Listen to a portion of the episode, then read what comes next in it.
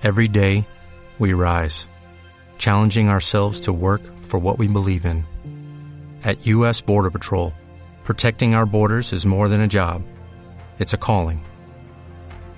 Agents answer the call, working together to keep our country and communities safe. If you're ready for a new mission, join U.S. Border Patrol and go beyond. Learn more at cbp.gov/careers. Jueves 11 de diciembre de 2014 y los titulares son estos. Un láser capaz de destruir drones en segundos y un deporte que consiguió parar durante unos instantes la Primera Guerra Mundial. Eh, el primer titular es una noticia pura y dura, el segundo es algo parecido, ya lo veréis. La primera nos habla sobre un láser que ha costado 40 millones de dólares, que está a bordo del USS Ponce, de un, supongo que será un destructor ah, de la Marina de los Estados Unidos. Es de la Marina de los Estados Unidos, supongo que será un destructor. Ah, y es un dron capaz de destruir drones, granadas y misiles de corto o medio alcance o de, de pequeña envergadura eh, que puedan ser lanzados hacia cualquier barco ah, cercano, ¿de acuerdo? Es decir, cualquier barco cercano que envíe un misil, este láser puede destruirlo en cuestión de segundos. Se ha presentado hace unos días ah, y el, bueno, el vicealmirante que lo presentó, que en la noticia que he tuiteado está el nombre, no lo recuerdo, decía, dice, esto no, ya no lo estamos probando, esto no es algo, digamos, experimental, dice, ya está, lo, estamos usando cada día. Aclaran que todavía el barco no, no, no- no ha sufrido ningún ataque, pero que sí se está probando ya ah, en condiciones reales y, y- y forma parte del arsenal de ese barco para poder defenderse.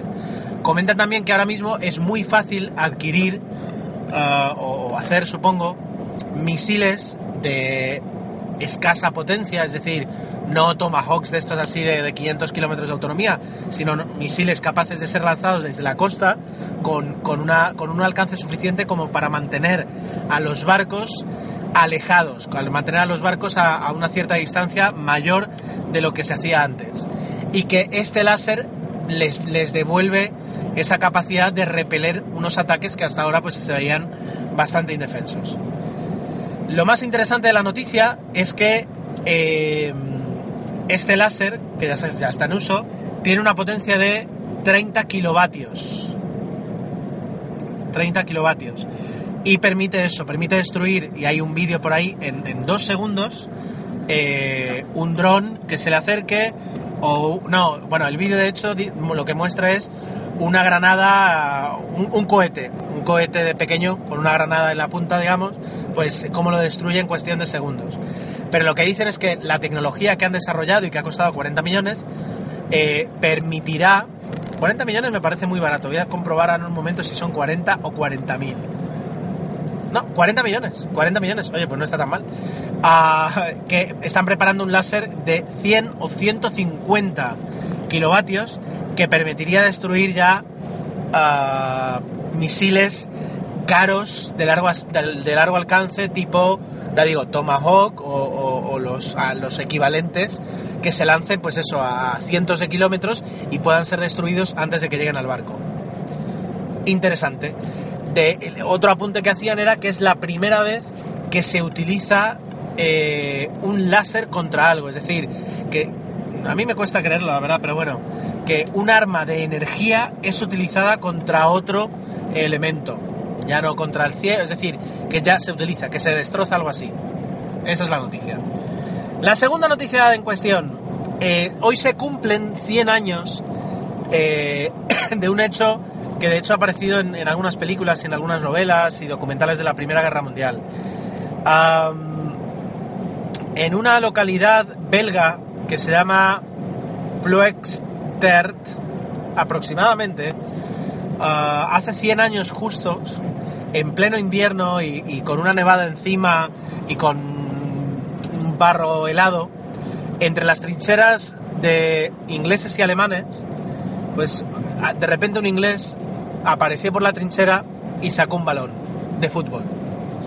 y se puso a, bueno, balón de fútbol o, o mínimamente algo, una pelota de caucho, cualquier cosa parecida eh, que pudiera haber en esas, en esas trincheras. Y eh, salió un inglés ahí con el, con el balón, se puso a jugar, los alemanes le vieron y decidieron también salir. He dicho que fue hace un año y no es exactamente cierto. Eh, fue en Navidad, en Navidad.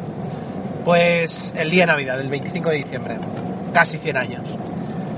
Salió un alemán, se pusieron a jugar y en minutos se habían organizado dos equipos y se jugaron como mínimo un partido de fútbol entre ingleses y alemanes, que por cierto ganaron los alemanes 3 a 2.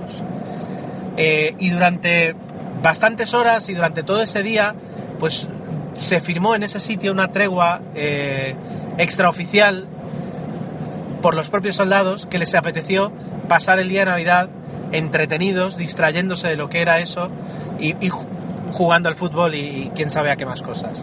Al acabar ese día, así como se quedaron sin, se quedaron sin luz, eh, pues cada uno volvió a la frontera, a su trinchera, y el día siguiente pues eh, volvieron a matarse los unos a los otros. Pero es una anécdota eh, curiosa y hoy en ese sitio se ha puesto un homenaje, se ha preparado pues eh, una ofrenda de flores sobre un pequeño, una pequeña escultura que hay de un balón encima de unos restos de, artillería. Ha habido declaraciones de Platini, del presidente de la UEFA, que si el fútbol es genial, que si une lo que nadie más puede unir, etcétera, etcétera. Pero aunque no es una gran noticia, el hecho de que se celebren hoy los 100 años, aunque en realidad esto fue el día de Navidad, etcétera, etcétera, aunque no sea una gran noticia, ah, me ha parecido que como anécdota dentro de lo que fue eh, esa tragedia de la Primera Guerra Mundial, merecía contarla y tenía ganas de contarla. La había visto, yo recuerdo en alguna película, no sé cuál, la había visto por ahí y, si no la conocíais, pues la podéis buscar. Os acabo de tuitear en mi cuenta, en arroba ger7, eh, la noticia para que la podáis revisar. Y nada más, estas son las dos noticias de hoy. Id con cuidado a partir de ahora si tenéis un dron, no vaya a ser cosa que un láser lo tire abajo.